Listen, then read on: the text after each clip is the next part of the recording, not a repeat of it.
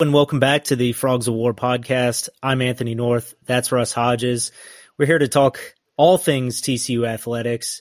And uh, Horned Frogs have a new offensive coordinator, and there are takes. Russ, how are you doing tonight?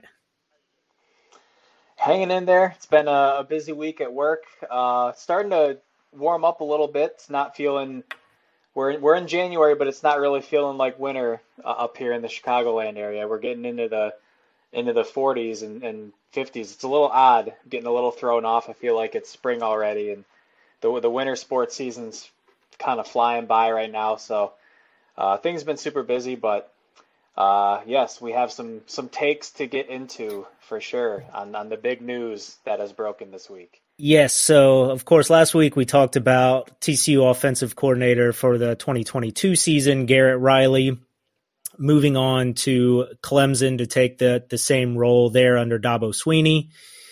The role at TCU under Sonny Dykes has been filled since then uh, with former Arkansas offensive coordinator Kendall Briles. Uh, yes, last name Briles. Uh, spent the last three seasons at Arkansas.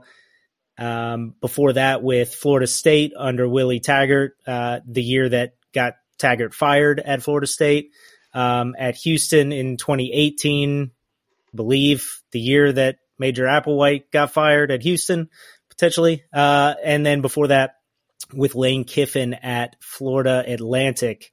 Um, there was a reason he uh, you probably know him. He was also the Baylor offensive coordinator uh, for several years under his father, Art Briles, uh, through the 2016 season.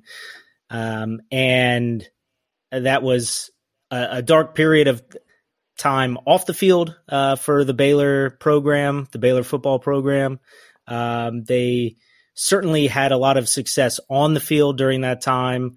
Um, you'll you'll probably read lots of information about Briles' success as a play caller and a QB developer and, and how he runs an offense and and certainly um, his time at Baylor and some of his time since has been successful on the field. Um, but there there is a, a black cloud that follows his name and him as he uh, travels throughout college football and continues to be given opportunities to uh, be a leader of men on a college campus. Um, the the TCU fan base is is pretty split on this. I think there's there's a, a strong, um, a very strong position against Kendall Briles, against anyone associated with that Baylor regime, and and uh, the sexual assault scandal that that took place there and the kind of toxic uh, culture that was built around the program. Um, Kendall Briles has not really addressed his role uh, in that. Uh, certainly, he was again in a, a very high leadership position um, at the university with the football program during that period. Um, and and the other side of the coin is uh, Sonny Dykes has some level of trust in him and has brought him in to to lead this offense going forward and and bring it to what they must think is is the next step to uh, to winning some football games. So um, we'll give some thoughts here. I imagine we'll have some thoughts on the website uh, coming soon. There there still has not been a formal anything on social media and nothing from Coach Dykes, nothing from uh, the athletic department, the athletic director. There's been a simple press release that's kind of just been uh, shot out to the media and, and posted on Go Frog. So, um, Russ, how do, how do you feel? What what what's the take on uh, new TCU offensive coordinator Kendall Briles. Yeah, you know, it's a, a polarizing hire for sure and a polarizing decision when you gauge how TCU fans are reacting. There are, I think a lot more fans who are against this than there are for it, and I think the fans who are against it have uh, varying degrees of uh, anger about this for for many reasons, and I will go ahead and put myself out there and say I'm probably in the uh, in the minority that I, I'm not going to say that I will, you know, explicitly support the hiring of Kendall Briles, but I will say that I trust in what Sonny Dykes is trying to build at TCU and how he is leading the program right now, the way that he speaks to people, the way he addresses the media, the coaches that he has brought in, the way they've turned the program around. He's earned my trust as a fan and as an alum. For what it's worth, as the associate editor at Frogs of War, doing this podcast. Um, but even beyond that, you know, Jeremiah Donati is the athletic director since taking over for Chris Del Conte. I think has really done a tremendous job and has brought in uh, quality coaches across all of the athletic programs and has helped turn around multiple athletic programs, not just football. Has retained coaches who are well respected and well liked by fans and student athletes, and has obviously done great things for for the university in terms of its facilities. And um, I trust him as well. You know, both of those guys have earned my trust, and if they came together and put a process forward and came to the conclusion that they believe Kendall Briles is the best fit, I trust their judgment. You know, I have no reason not to trust either of them at this point. And I think anybody who is upset about this, is angry about it, is outraged about it, is absolutely within their rights to feel that way. You know, I'm not going to be the guy who is immediately dismissive of an opposing viewpoint. Unfortunately, there has been a lot of that on social media. We've seen a lot of fans uh, going back and forth, and it's a little disappointing to see that, to be honest, and to see a uh, sometimes lack of civil discourse regarding this issue.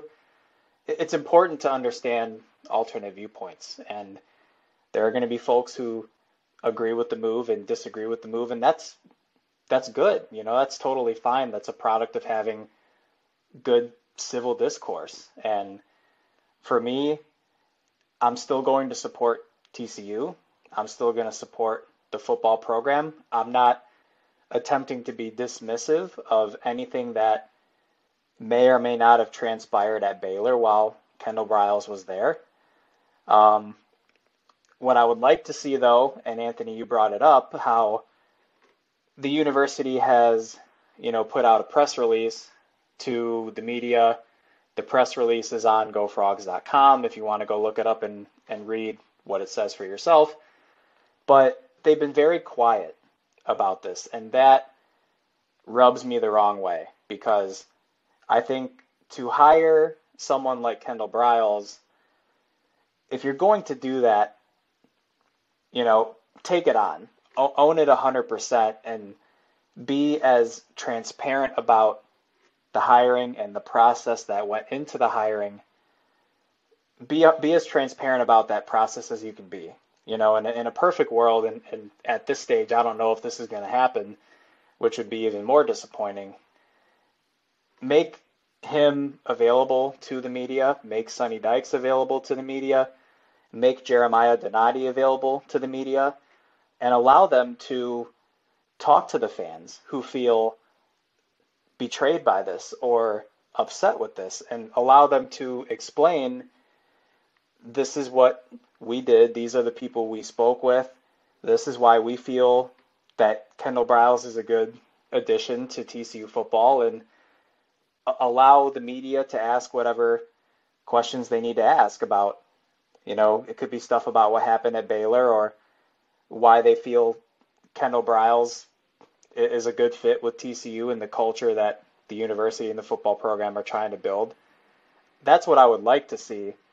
Unfortunately, I don't know if we're gonna we're gonna get that based off of the the level of, uh, I guess, media, what they've put out thus far about the news. You know, we, we kind of knew that this was coming. It's been reported by multiple sources earlier this week, uh, including 247 Sports, who's been all over it. So I think fans had been preparing for the Kendall Briles decision to be official. Now that it's official, I think TCU should just come out and and and talk to us and explain to us, you know, why they feel this is a good move. And that would make me feel more comfortable as a as a fan, as a as an alum and everything, but I mean, spring ball is month and a half, 2 months away. I'd rather not have to wait until then for people to get the chance to actually talk to him. Um, you're making a decision that is clearly a polarizing one, um, one which I personally don't have a significant problem with, but own it, you know, own it 100% and, and talk to us and, and share with us just what went into the process and everything. And, um, and one last thing that I'll add before I, I hand it back to you, Anthony, is let's not, let's not tear each other down about this um, as fans. You know, we all love TCU. We're all passionate about TCU football and TCU athletics. Let's not uh, get into debates that turn into fights on social media where people are just uh, throwing lame insults and uh, dismissive arguments at each other. You know, let's have honest discussions about this and let's be respectful of each other and you know, we'll go from there.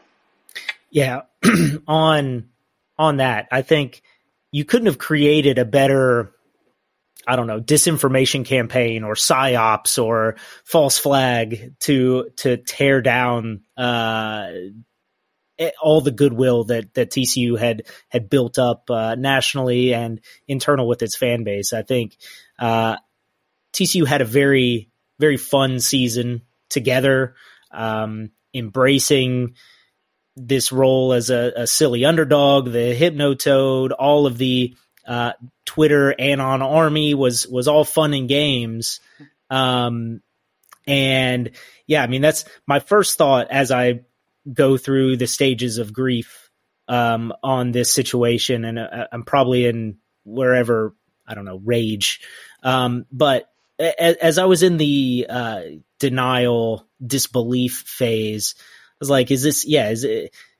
Does our daily bears have some Russian bots out there? Uh, you know, just trying to to have different factions of TCU fans tear at each other because, yeah, I mean that's that's what's happening right now is is uh, online. There's there's quite a bit of infighting, and it's you know it's not really about um, TCU. All these people who love TCU. It's it's about um, you know these yeah, if I hear the phrase like virtue signaling or uh, that kind of thing, that like take that back to your your politics uh, anon accounts that you have. Uh, we don't we don't need to see that in in, in the college football uh, conversation space. I think yeah, pe- people are are um, getting defensive, and other people are being on the attack, and that's that's really unfortunate. Um, and I guess that brings to the uh, you knew that would happen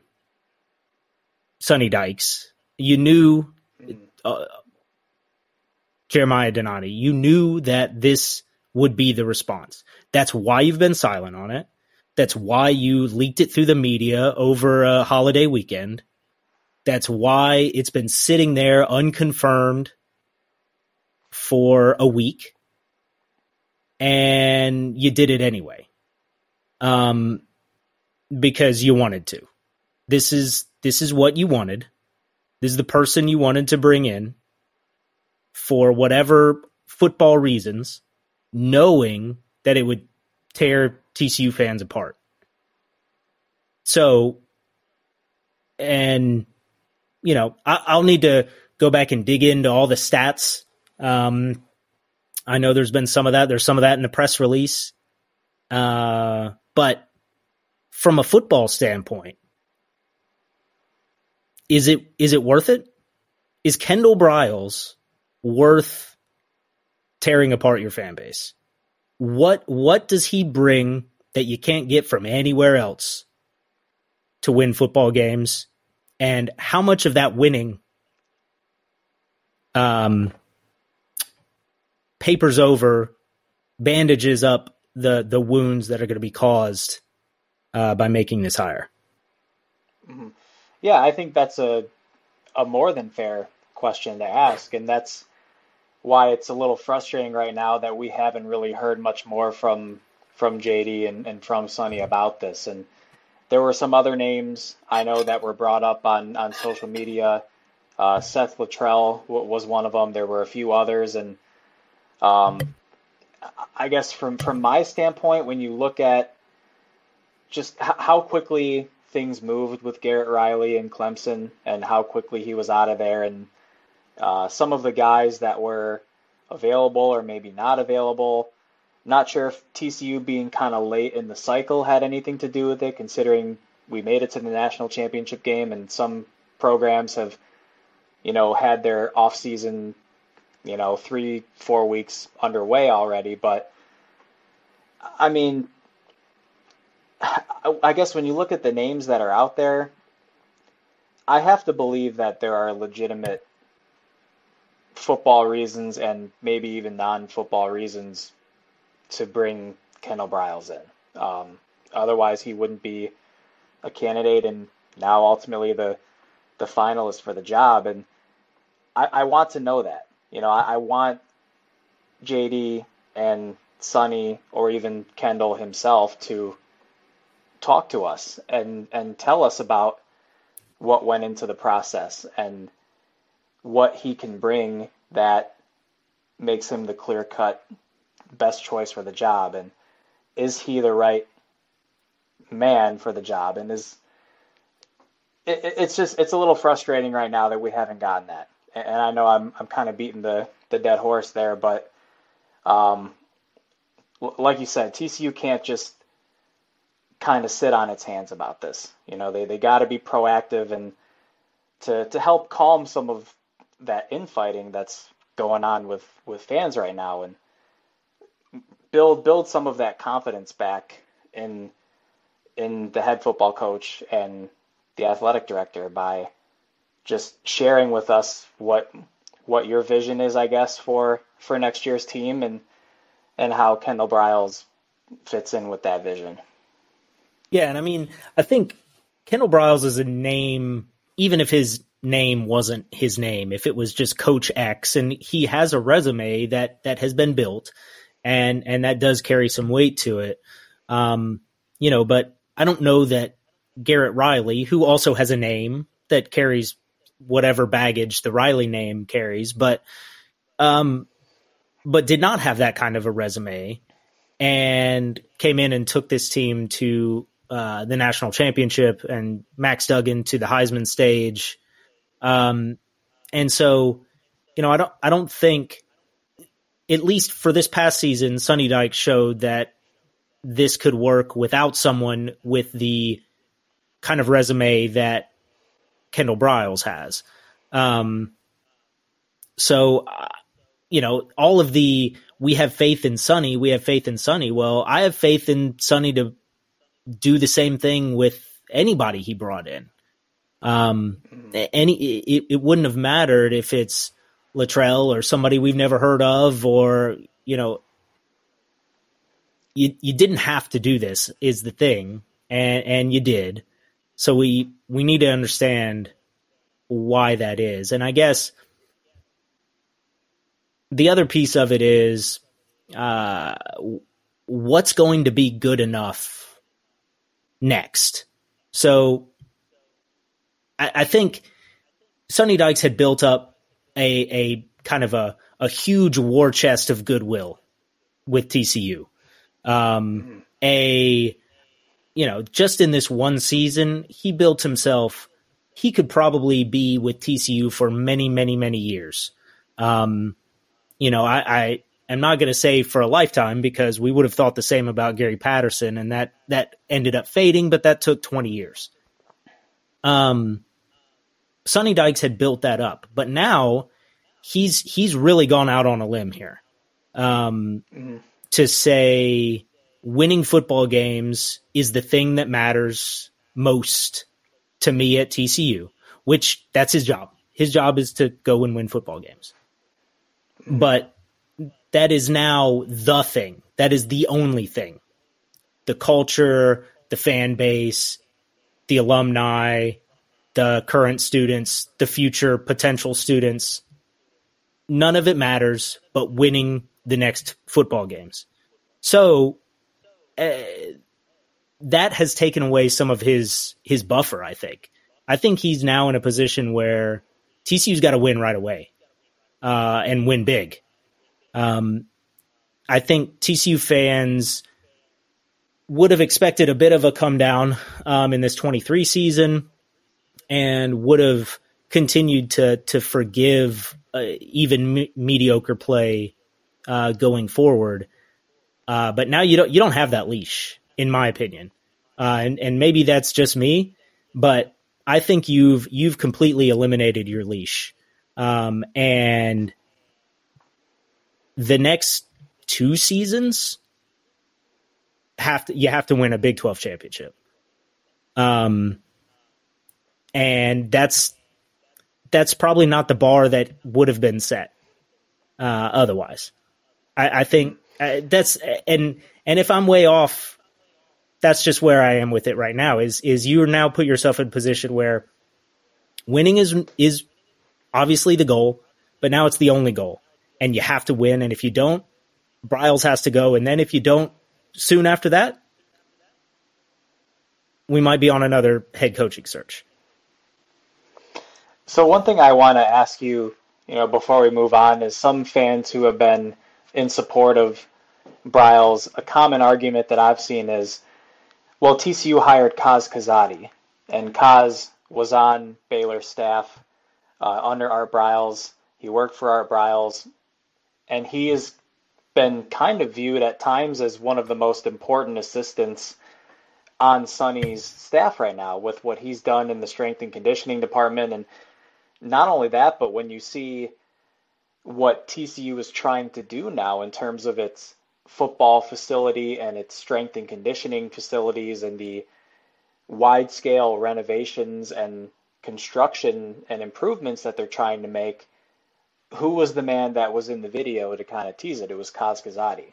And I guess I personally don't think it's exactly fair to directly compare Kaz Kazadi to Kendall Briles, but with how TCU has seemed to really buy into Kaz and his vision for TCU football and uh, TCU athletics, what what are your thoughts on just the TCU hired Kaz, so why not hire Kendall Briles? What are your thoughts yeah. on just that argument and that comparison? Yeah, for sure. I, and and I hear that, I see that a lot as well. And and my position on bringing in Kaz Kazadi a year ago was was pretty clear, and that's before you know any. Eh, not that anybody cares what I have to say today, but that's before I, I was in a more prominent role here at Frogs of War. That's before I was doing anything like this. But even then, you know, I was getting cooked online for that, um, for for my position on that, which was, um, you know, you you can't just come out and say the word vetted and all right, got it, the end. Uh, you can't just say, well, that's, uh, that's from the past, like it's some bygone era, uh, you know, back when Sammy Baugh was playing. Um, you know, this was, this was not that long ago. And I, I think the athletic department did a poor job of handling his, uh, his hire a year ago. And, and I think you know, he's not as prominent a guy. I mean, strength and conditioning is very important on field. It's very important in the development of the players and and uh, clearly it was a huge impact to this team and, and, the success that they had on the field. There's no question about that. The the injury difference from uh, you know during the the Gary Patterson era to just this season, um, you know the injuries, the the stamina, the the performance on field no question. He was a success in his role. Um, but that's not the prominent position of offensive coordinator for TCU. It's not the name Briles and and you know what whatever you have to say about it. Again, Kendall Briles was the offensive coordinator for that Art Briles team. Um, he was a very famous, prominent person making a lot of money, and he's about to be a very famous, prominent person in the Fort Worth community making millions of dollars to coach football. Um, and and so there is a little bit of difference, and and I think that it would have cleared the way easier for this if the athletic department had addressed this a year ago when it brought on Kazadi. I think if it, it set a precedent of, well, we can just do this and people will forget about it in six months when we play Colorado. Um, maybe they will again this year too. Maybe maybe we come to September and nobody cares. And hopefully we just send Deion Sanders home with a loss and move on. Uh, maybe that's the way people feel, but I don't see that happening. Um, yeah. This is just way more yeah. prominent. Yeah, I, I don't really see that.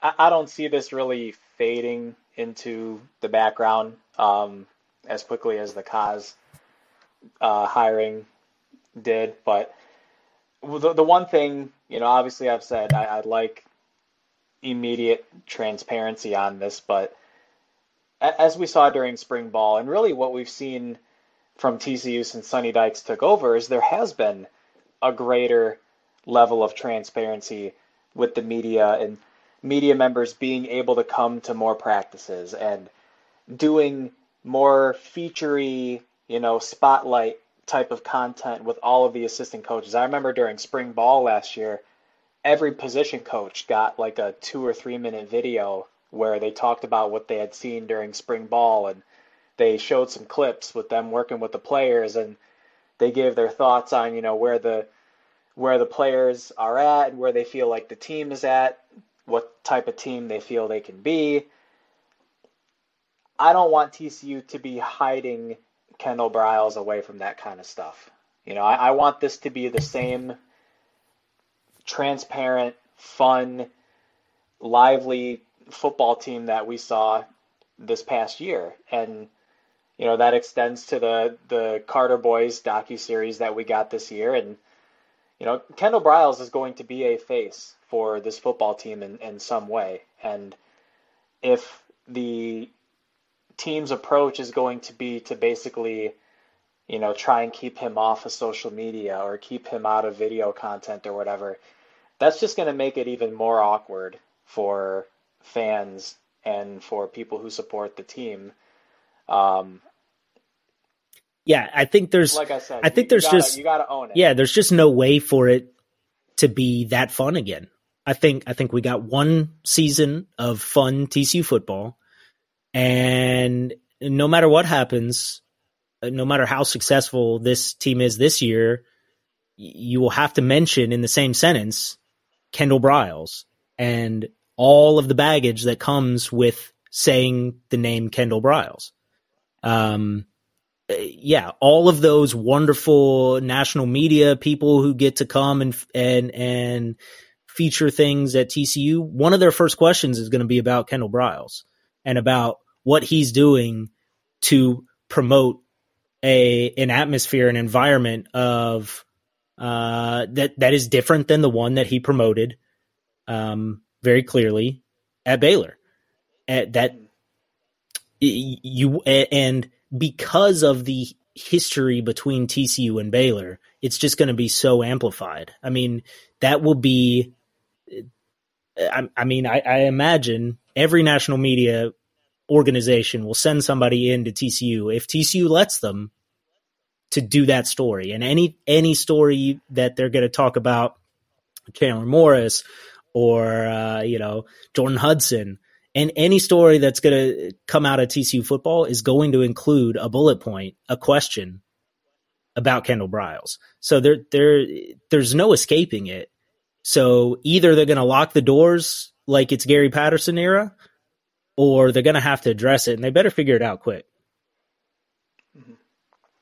All right, we can move on from that. I know we talked before the uh, before we recorded that we didn't want to spend all day talking about this, so uh, we'll we'll cut it off there. And and just to say that you know, Kendall Briles is coming into a TCU team that is is very different from its 2022 version. Uh, lots of NFL declarations, uh, people leaving in the transfer portal, uh, and and a few announcing their stays. So I guess Russ, you want to take us through some of this that that we've seen, and we can chat through it.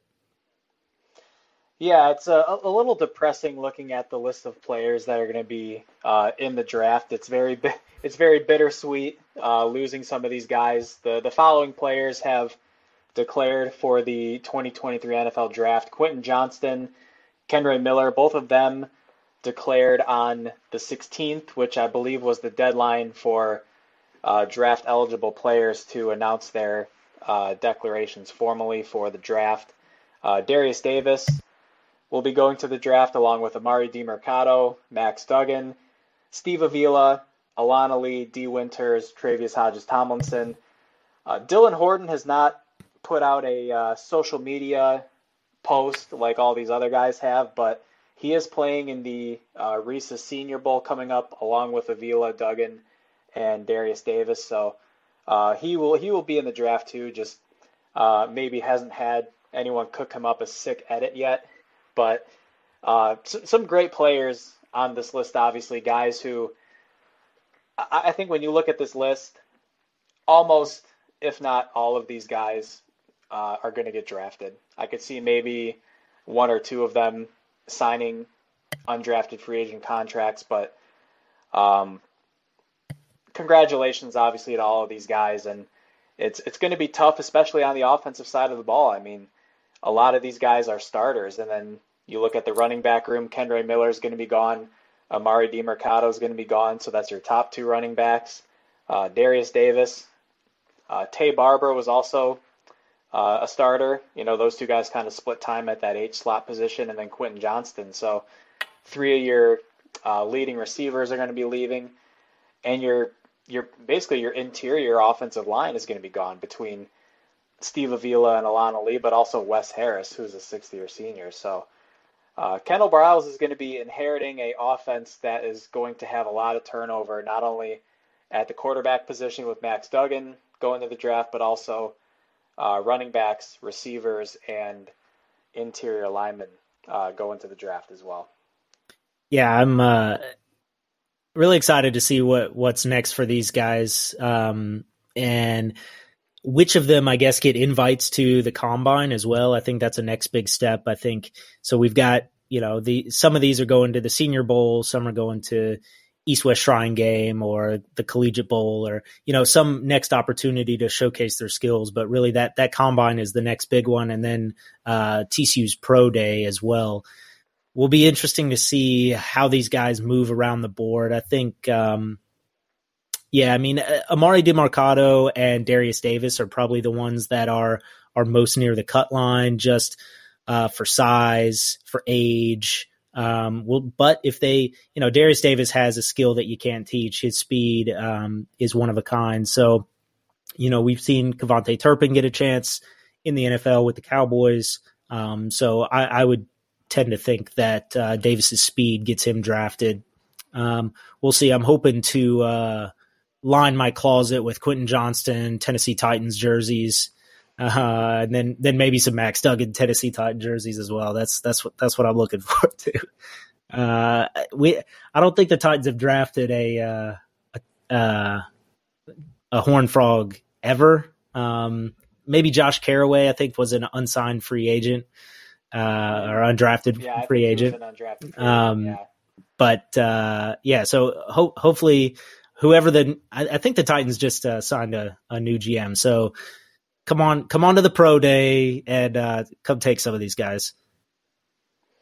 Yeah, you know Max Duggan, he might be better than Malik Willis right now. I mean, he, he's definitely worth a look for for Tennessee and uh, trading AJ Brown away hasn't really worked out no. Too well so far. So uh, maybe you can get your hands on on a Quentin Johnston and uh, you can pair him with Treylon Burks and hopefully get something cooking there in Tennessee. That's nice. Well, uh, there will be some returners for uh, for this TCU offense. So, uh, got some good news with um, tight ends Jared Wiley and Geor'Quarius Spivey both announcing their return for the 2023 season. Uh, both seniors could have could have uh, gone ahead and hit the NFL, uh, but will run it back another year uh, with the Horn Frogs. So really excited to see uh, what what they're able to do. Hopefully, this new offense will use them to to even greater degree. I think both are are good uh, in in the receiving game and in the blocking game. So they, they've been very strong for for TCU thus far, and and will be kind of the anchors of this offense next year, and and really holding things down. Some of the the lone uh, elder statesmen um, on the field for the Frogs. Also returning is Griffin Kell, the kicker, uh, the hero from the Baylor game, and and really uh, strong performance throughout the season, and and continues to improve. So, um, you know the the old you know cliche of the college kicker, I don't think uh, applies to him. So I think generally TCU fans are are not too worried when he steps up there. Um, it's it's really big to get him back for this team as well. Yeah, I know Griffin Kell. I looked at his numbers when I did my little write up on him coming back, and he made over 89% of his kicks this year, and it was a career high by a pretty significant margin. Um, his first couple seasons, he was in the in the mid to upper 70s, so he he was first team All Big 12. Was in my opinion the best kicker in in the Big 12, right up there with uh, the kicker from Oklahoma State. Um, his name is slipping my mind right now, but both guys were fantastic in that game. Uh, Griffin Kell hit a 54 yarder career long against Iowa State. Obviously, the hypno toed in a hurry. Uh, working on getting right up there with Jaden Oberkrom as uh, being a couple of the best kickers in, in the history of TCU football. So, uh, definitely big to get him back. Um, be curious to see if Jordy Sandy comes back. He's also a senior, could also use a COVID year. Uh, hasn't put anything out on on social media yet, but I'm sure there'll be a, a decision to me to be made there. Wiley and Spivey, um, I was rooting for for these two guys to come back. I was unsure about Spivey just because he was a redshirt senior, but uh, Jared Wiley was a guy who I thought was just whenever his number was called, it seemed like he always came through with with a big grab, whether it was something short or something over the middle. He was a a big time security blanket for for Max Duggan this year, and really had a career year in his first season at at TCU. So to to be a senior and take COVID year and come back is is obviously huge. I think uh, tight end had these two guys gone to the draft, I think tight end would be a pretty uh, lacking position for TCU in terms of depth, but it, it's definitely clutch to have both of those guys coming back. And Spivey, I think, is someone who can be used a little bit more as well. Both are big physical guys. You know, Wiley is 6'7, 255, Spivey's 6'5, 245, and uh, Spivey is kind of that hybrid – tight end, wide receiver, that Y slot guy in the air raid offense, whereas Jared Wiley's your main tight end. So they're used a little bit differently, and I'll be intrigued to see with how much turnover there is at the wide receiver position with transfers coming in and uh, a big time four star recruit like Cordale Russell coming in, but also losing some really talented guys like Quentin Johnston. Um, interested to see how the the two tight ends are are utilized next season. Yep. So also transfer portal updates. So the transfer portal for this period, this open window uh, in winter, officially closed on the 18th of January. Um, so all the the underclassmen transfers had to have declared um, during that period. So no declares until the post spring window opens in May. Uh, but uh, I guess grad transfers can still declare, and also anyone who's already in the portal uh, can still make their decision about where where they end up committing. So um, all of those uncommitted transfer portal people still could be some news, but um, you you won't get that flurry of news of a bunch of people just flooding the portal.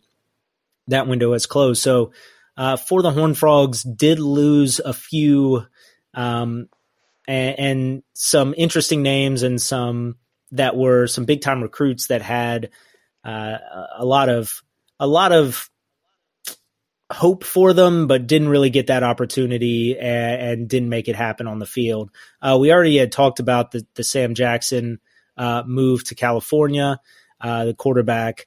Um, but in the last week since we last talked, into the portal have gone defensive end Colt Ellison, corner Keon Stewart, uh, let's see, corner Marvin Covington, another corner safety Diarco Perkins McAllister.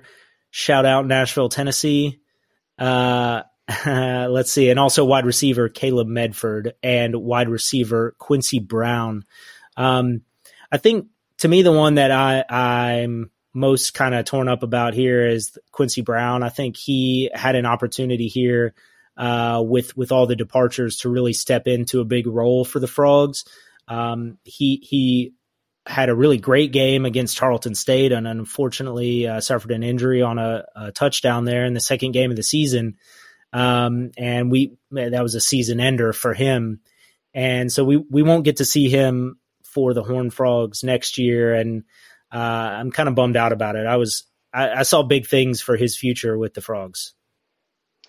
Yeah, Quincy Brown really caught my eye uh, during the Baylor game last year. He he made a couple of really nice grabs in that game. Has really nice size for the position. 6'4", 210 pounds. Was a, a big time four star recruit. I think was actually kind of a surprise signing for for TCU as a part of that recruiting class, but had a really nice game against Tarleton State. Had three catches for 31 yards, two touchdowns. That second touchdown was a really athletic leaping grab in the end zone. Unfortunately, I think he just came down real awkwardly on his ankle and missed the remainder of the season with that injury. It's just unfortunate, and I think this applies to Diarco Perkins McAllister as well, who was a four-star recruit. There's just so much talent at the receiver position. When you look at who's coming back, you have Savion Williams, who's going to be a senior, former four-star guy, big body at six five. You have Jordan Hudson coming back, who's a, a big time player who I think is going to wind up being a starter for TCU next year. Cordale Russell, who's another big time four star recruit, played in the All American game, has really good size at six two. John Paul Richardson coming in from Oklahoma State, who had over 500 receiving yards this past year. You have uh, JoJo Earle coming in from Alabama, a guy with a lot of speed who can maybe take over that H slot position from Barber and Davis. And then Jack Bech, the tight end slash wide receiver from LSU, who's coming in. So a lot of guys who are going to be competing for immediate time. And perhaps TCU is looking at a couple of those young guys, specifically Jordan Hudson and Cordale Russell, and saying, you know, we, we got to find some playing time for these guys. Uh, we don't want to risk them leaving. This is just me spitballing. I, I don't know this for certain, but um, I think when you're trying to find playing time for X amount of guys, there are going to be one or two dudes that are unfortunately left out of the shuffle for one reason or the other. And it, it's, you know, I hope Quincy Brown goes somewhere and starts right away. I think he's good enough to be a starter if he's healthy.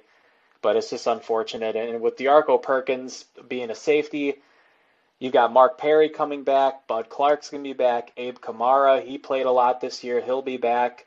You have Chase Biddle on the roster, who's a big time four star recruit from last year. And then right now you have three four star safeties that are signed in your 2023 class between Javion Wilcox, uh, Randon Fontenette, and Jamel Johnson. And then don't forget about Warren Roberson, who's a four star safety that's committed, could potentially be four four star safeties on top of all the guys who are coming back. And, and even someone like Nook Bradford, who's a senior that could use a COVID year and come back and be your starting nickel again. So just not enough playing time to, to go around. So Uh, a couple of these other guys, you know, Keon Stewart has played on and off the last few years, has had some injuries. But with Josh Newton coming back, even if you're losing Trey Tomlinson, you're losing Noah Daniels, who is a sixth year senior, you're going to have a lot of guys competing for, for that spot. You have Channing Canada, who's the number one Juco corner in the country coming in. Uh, Keontae Jenkins is on the roster. He's a former four star guy. Tyron Chambers was a really popular name that people talked about last year. He was a freshman, so a lot of competition there. Again, uh, Colt Ellison didn't really play much this year. Marvin Covington, Caleb Medford, I don't really know how much they played at all. And then Sam Jackson, um, hope he wins the starting job at Cal. And a, a little shout out here to Kenny Hill because I know we brought him up briefly on the podcast last week. He was a, a quality control coach for, for Cal this past year, and uh, we, we joked about maybe Kenny Hill and Sonny Dykes pulling some strings to get Sam Jackson out there to to Berkeley, and then about an hour I think before we started recording the podcast, it was announced that Kenny Hill is now the associate head coach and I believe wide receivers coach at Incarnate Word. So uh, shout out Sam Jackson and also shout out Kenny Hill making his way in the in the coaching ranks. Yeah, I mean, if if Sonny Dykes needed a uh, an offensive coordinator, he should have just brought in Kenny Hill. I think that would have been just fine. Bring the trail back. um, all right. No, I said we were moving on. Why did I bring that up? Um, okay. Uh, also, um, new new recruits, new portal additions uh, to the Frogs. So, um, Jackson State offensive lineman Willis Patrick, who is not Patrick Willis, the uh, San Francisco 49ers former linebacker. Uh, no, Willis Patrick from Jackson State um, makes the leap up to Power Five to join the Horn Frogs. A, a big body and to to fill a big hole as as the offensive line is is losing a lot of starters and and a lot of meat up front. So, um, you know, he's he's a starter there at Jackson State. Spent some time in Division Two as well, but uh, he was a pretty pretty well sought after uh, transfer there uh, from his time with Deion Sanders, and and could be looking to to have playing time right away for the Frogs. Uh, the other addition was defensive lineman Rick D'Abreu from East East Carolina, and uh, he didn't get to play a whole bunch this year, um, but uh, a little bit of a maybe a, a, smaller if you see his weight, maybe smaller for a, a defensive lineman. So, uh, but is is a great fit in the three three five, I think, and will be again another spot where TCU is losing some guys and will need uh, to have all the depth that you can get. So. Um, maybe some depth additions here late in in this portal period, um, but nice to to have some additions as well. Yeah, Willis Patrick is a intriguing player because in Division Two at Angelo State, he was an All American. He was a AP All American, uh, D2 CCA All American. So one of the best players in the entire country at that level. He was a right tackle for Angelo State. Played there for four years. Made the move up to Jackson State to play for Deion Sanders, like you said. Started all 14 games at right tackle, and he's a big dude. He's 6'4", 347. So I'm curious to see. I, I kind of envision him kicking inside and potentially getting a chance to start at right guard because you're you're losing Wes Harris.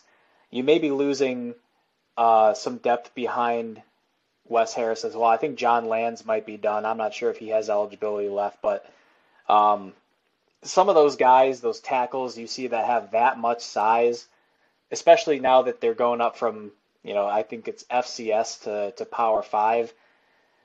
Maybe kick him inside to right guard, and with Andrew Coker coming back at right tackle, you got a guy that could potentially just be an absolute bulldozer with that kind of size at that interior position. So, uh, really curious to see what kind of role he winds up with on the offensive line. And then uh, Rick D'Abreu from East Carolina, in 2021, he had three and a half sacks.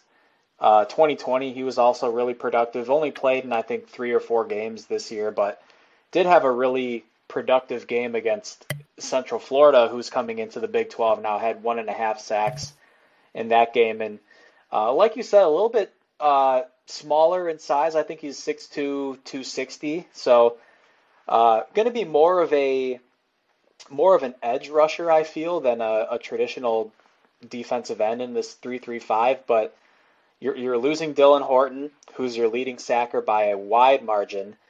And you're also losing some rotation guys like Terrell Cooper and George Ellis, and I think Sony Misi may may be done as well. Those are all guys that uh, were in the rotation. You have some notable names coming back. Obviously, Damonic Williams, uh, Tymon Mitchell, the Georgia transfer, Lwal Uguak, the UConn transfer. Markis Deal is a big time four star recruit with a lot of Division One size already at 6'4", 290, who could potentially come in and play right away. Uh, now you throw D'Abreu into the mix, and uh, perhaps you can juice that pass rush up a little bit. So uh, overall, uh, uh, just a, a, really solid transfer class that TCU has put together when you consider all the moves that have been made since the the off season cycle, I guess, started, and um, some of these guys that are that are transferring out you know, wish them all the best. Hopefully, they can uh, catch on somewhere, and you know, we'll be continuing to follow them as they hope to find their way. Yeah, the one thing that uh, TCU has not added yet in the transfer portal or in this recruiting cycle is a quarterback, and um, it looked like it might have been LSU transfer high four star, five star Walker Howard. Um, he instead elected to go with Lane Kiffin and Ole Miss um, transferring from one SEC West squad to another. Um, and and TCU was very much in the mix there. He had visited TCU, um, but ended up joining the quarterback room in Oxford that now also includes former Oklahoma State quarterback Spencer Sanders. So, along with the incumbent starter Jaxson Dart, uh, quite a logjam at the quarterback position for Ole Miss. Um, but Walker Howard took his his shot there rather than come and uh, compete against Chandler Morris here in Fort Worth. Yeah, must have been scared off by Chandler Morris, I guess. Um, no, I'm I'm kidding there. I I'm a little bummed out about this. Uh, curious why Spencer Sanders chose Ole Miss. To be honest, I think uh, for Walker Howard to come in and have a chance to compete against Jaxson Dart. And I think honestly, Walker Howard would probably have a better chance at beating out Jaxson Dart than he would at beating out Chandler Morris. Maybe that's me wearing, uh, as Anthony likes to say, the purple glasses. But uh, Jaxson Dart, I think, has he's been a good player. He hasn't really blown anyone out of the water per se, but um, Lane Kiffin's got that bag. You know, he's he's throwing the bag out to some of these guys, and um, I don't know what's what's the deal with Ole Miss, man. I mean, they take Zach Evans, they take Khari Coleman. Now they're beating TCU for Chris Marshall, that wide receiver from A&M, Walker Howard. Maybe they're uh, they're sharing scouts or something. I don't I don't know what the deal is with, with TCU being the, the runner up to Ole Miss on all these on all these players, but it, it'll be an interesting quarterback shuffle for sure. I don't really envision Spencer Sanders playing much, and it's it's kind of strange because he's yeah he's played four years at Oklahoma State, so he's going to have one year left, and maybe he's getting a bag to hold the clipboard for a year. I I, I don't know. Maybe Lane Kiffin just told him, hey. Don't go to Auburn. Don't go to Florida let's uh, let's make an addition by subtraction in a sense, I guess. Yeah, just hoarding okay. all the quarterbacks. But you know, I I'll say as much crap as I give Spencer Sanders because I think he he was a very flawed quarterback for Oklahoma State. He's also a very experienced quarterback, and if you know, uh, in in off season with Lane Kiffin in that Lane Kiffin offense, you know, I, I think he I think he's got a shot. I, am not going to discount him. Uh, offhand. Just he's got that that amount of experience. It's the kind of thing like like Max Duggan this season um, had had been very similar in that way to Spencer Sanders of you know, he you'd get in that spot where he'd throw the bad pick and then you you lose the game and needed a needed a fresh eyes of of a new offensive coordinator, a new offensive system, and maybe that's the case for Spencer Sanders. So, uh, you know, I wouldn't bet on it, but but uh, I'm not going to throw him away. I think I think he could go ahead and win that job. I, I'm not totally sure. We have no idea how good Walker Howard is. I mean, he got beat out uh, pretty clearly at LSU, and Jaxson Dart um, has bounced around and and has been up and down. So I don't know. I, I could see Sanders making it happen there. Um, all right, so men's basketball time. We got to talk about another loss uh, for men's basketball. They go on the road in the midweek against West Virginia and drop a contest 65 to 74, moving to 0 and 11 in Morgantown. Uh, never, never won in program history uh, there in West Virginia uh, since joining the Big 12, and uh, it's a, it's a real house of horrors. I mean, they, the Frogs showed up and were immediately behind the eight ball right away. The get early fouls. I, I think uh, the the Mountaineers were in the bonus with like 12 minutes left to play uh, in the first half. The fouls were were being called like crazy. There, uh, Miles, Ball, and Lampkin each had two fouls in the first half. TCU dug a huge hole um, in the first half that it just wasn't able to climb out of. Well, I say that they they got the game within two in the second half um, with opportunities to uh, to keep it close and to take the lead, but but after cutting it to two, um, kind of fell apart again and just just disappeared. Couldn't get anything going. Um, you know, Coach Huggins really sent the house at Mike Miles. Uh, Miles had a great game, uh, over 20 points, his 20th straight game with uh, scoring in double digits but um, there in the final five minutes, really they were they were coming off uh, double teams onto him where he was trying to get shots up in in traffic that just were were not really going to go. Were not the best shots, and um, then West Virginia hit all their free throws down the stretch, made a bunch of shots, and earned that win, their first win in conference this season. So uh, this conference is just a an ab- absolute nightmare. It's a gauntlet. Everyone is excellent.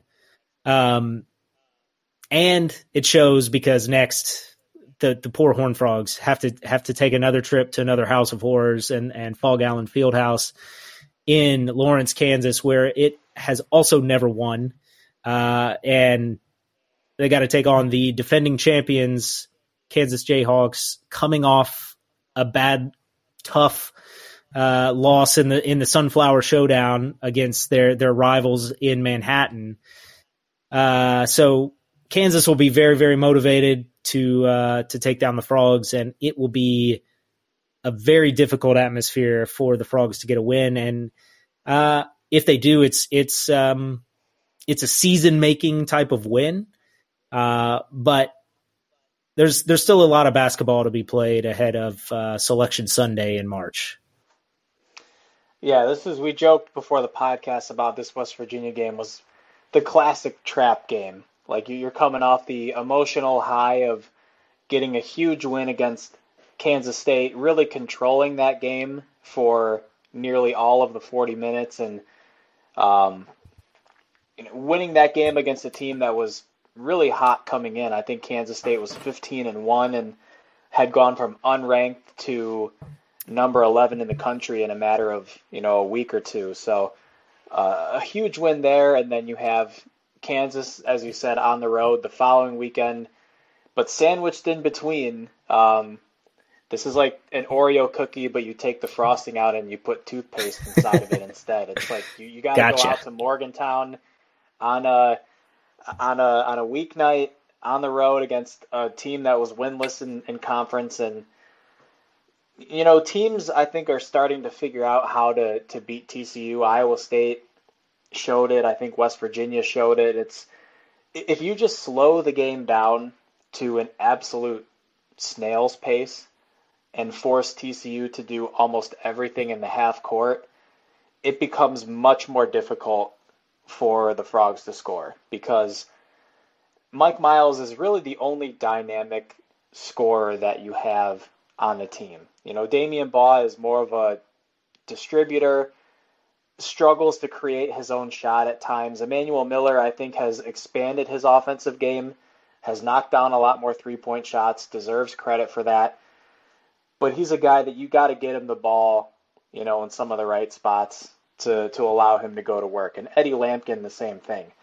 Uh, Chuck O'Bannon, frankly, has really struggled to find any kind of rhythm, and he's too experienced and too good of a shooter to be playing this poorly. He's he's a guy that's got to start picking it up because TCU is a poor three-point shooting team as it is, but he's one of the few guys on the team that's expected to help spread the floor and knock down some of those shots. And if he's not doing that, teams can easily start sagging off of him on defense. You know, they, they don't have to worry about guarding him really hard on the three point line because he's only shooting 31% from three point range when that should be closer to 38 or 39%. So, uh, JaKobe Coles has had some pretty good games off the bench.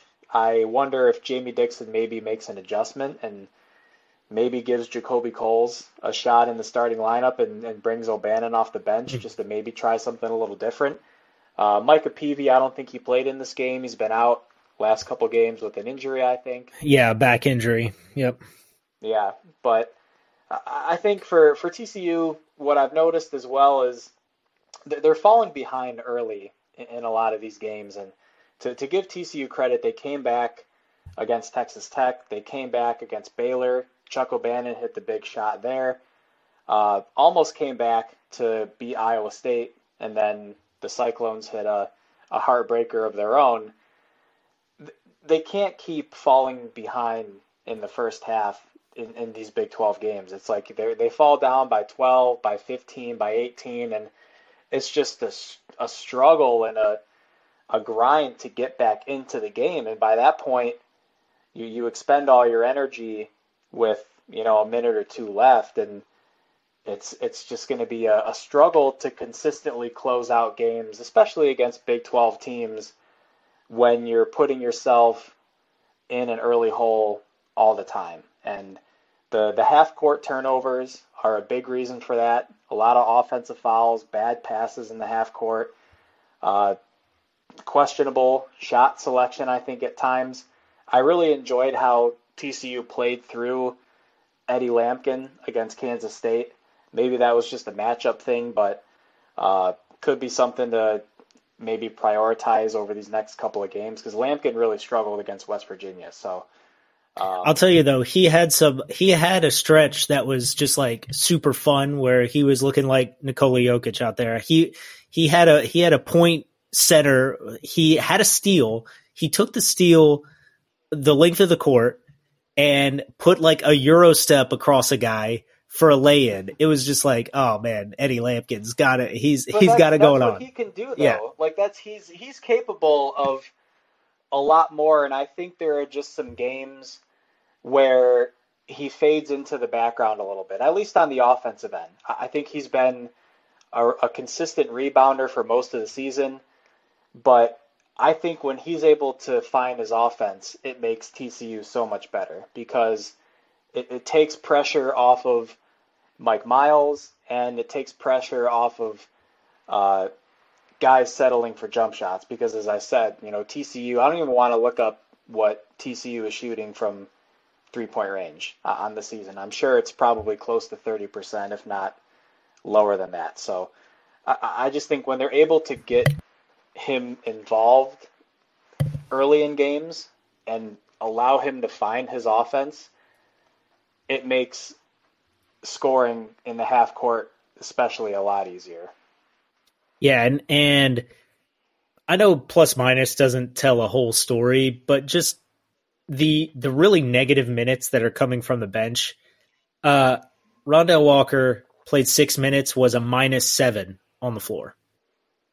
Uh, Shahada Wells played six minutes, was a minus six. Um, you you just can't have those empty, complete.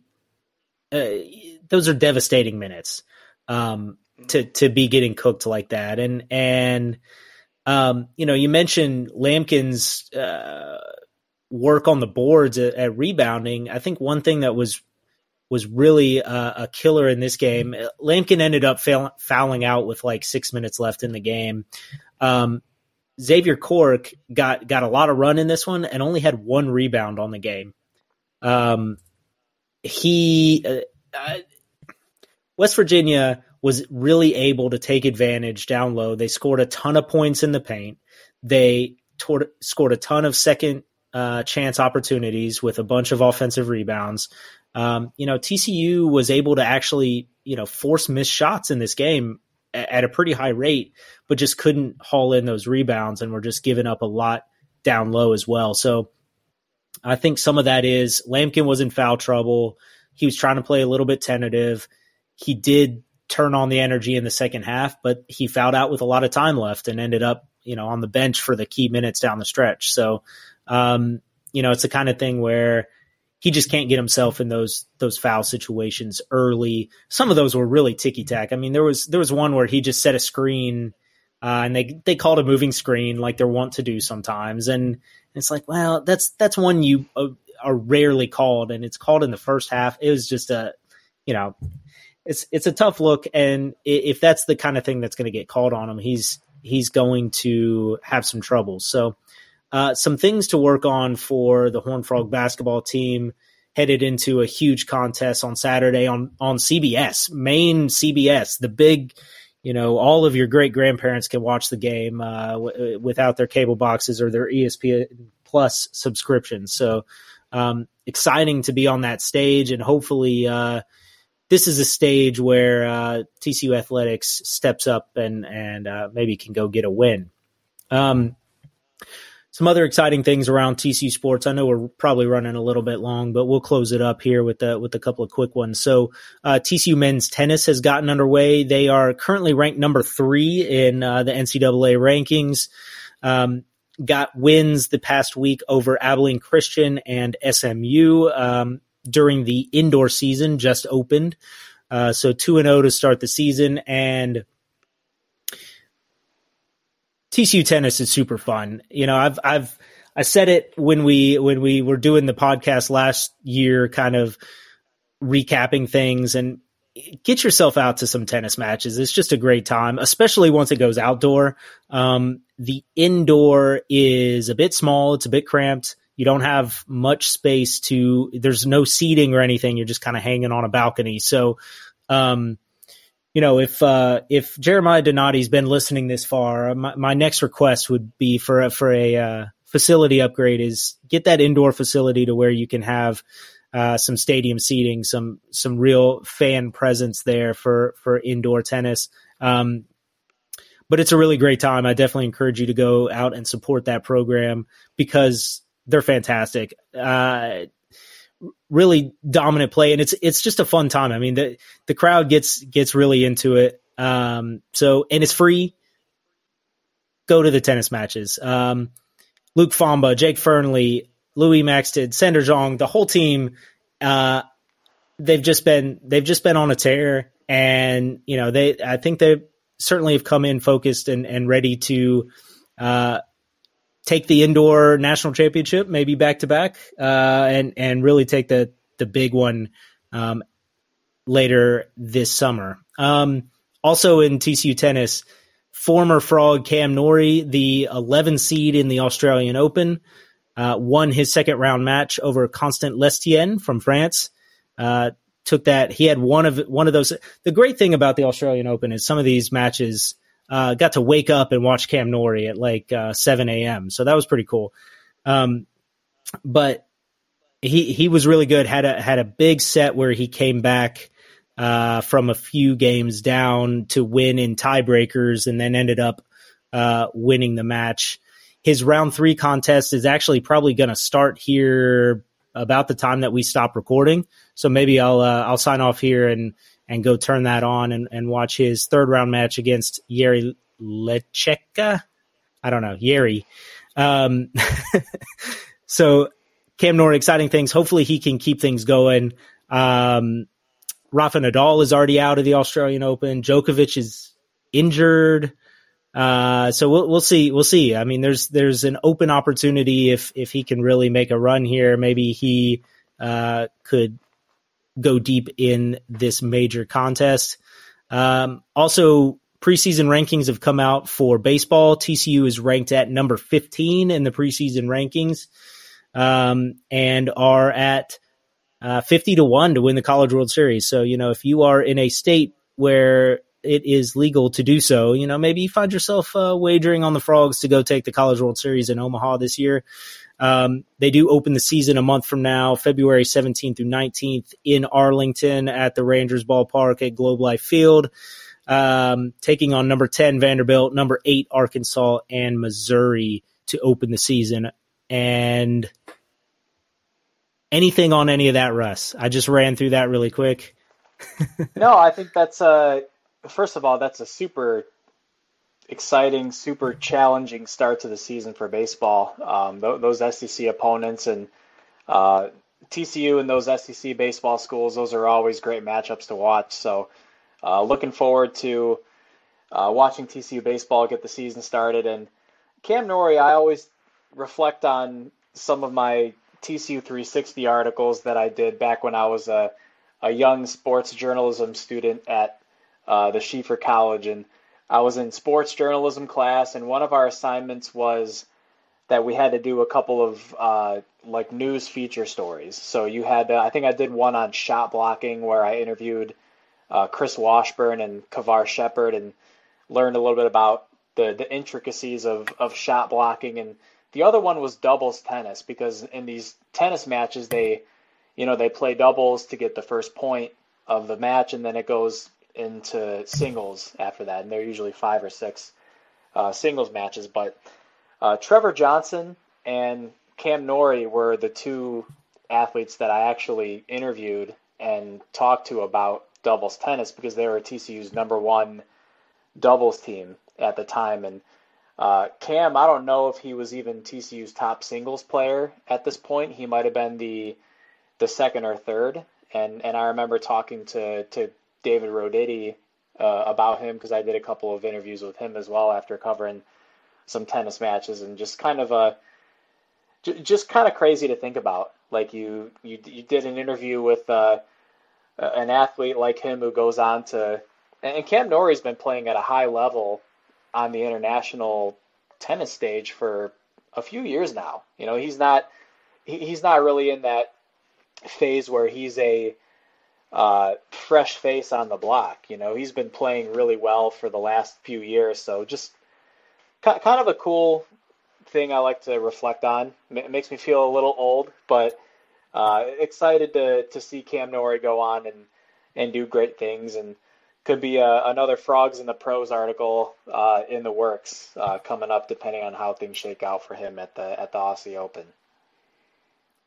With that, uh, I think we'll close it here. Again, as always, we thank you all for for listening, for following us on Twitter, Facebook, subscribing on YouTube, reading everything that that we're throwing up on uh, on Frogs of War.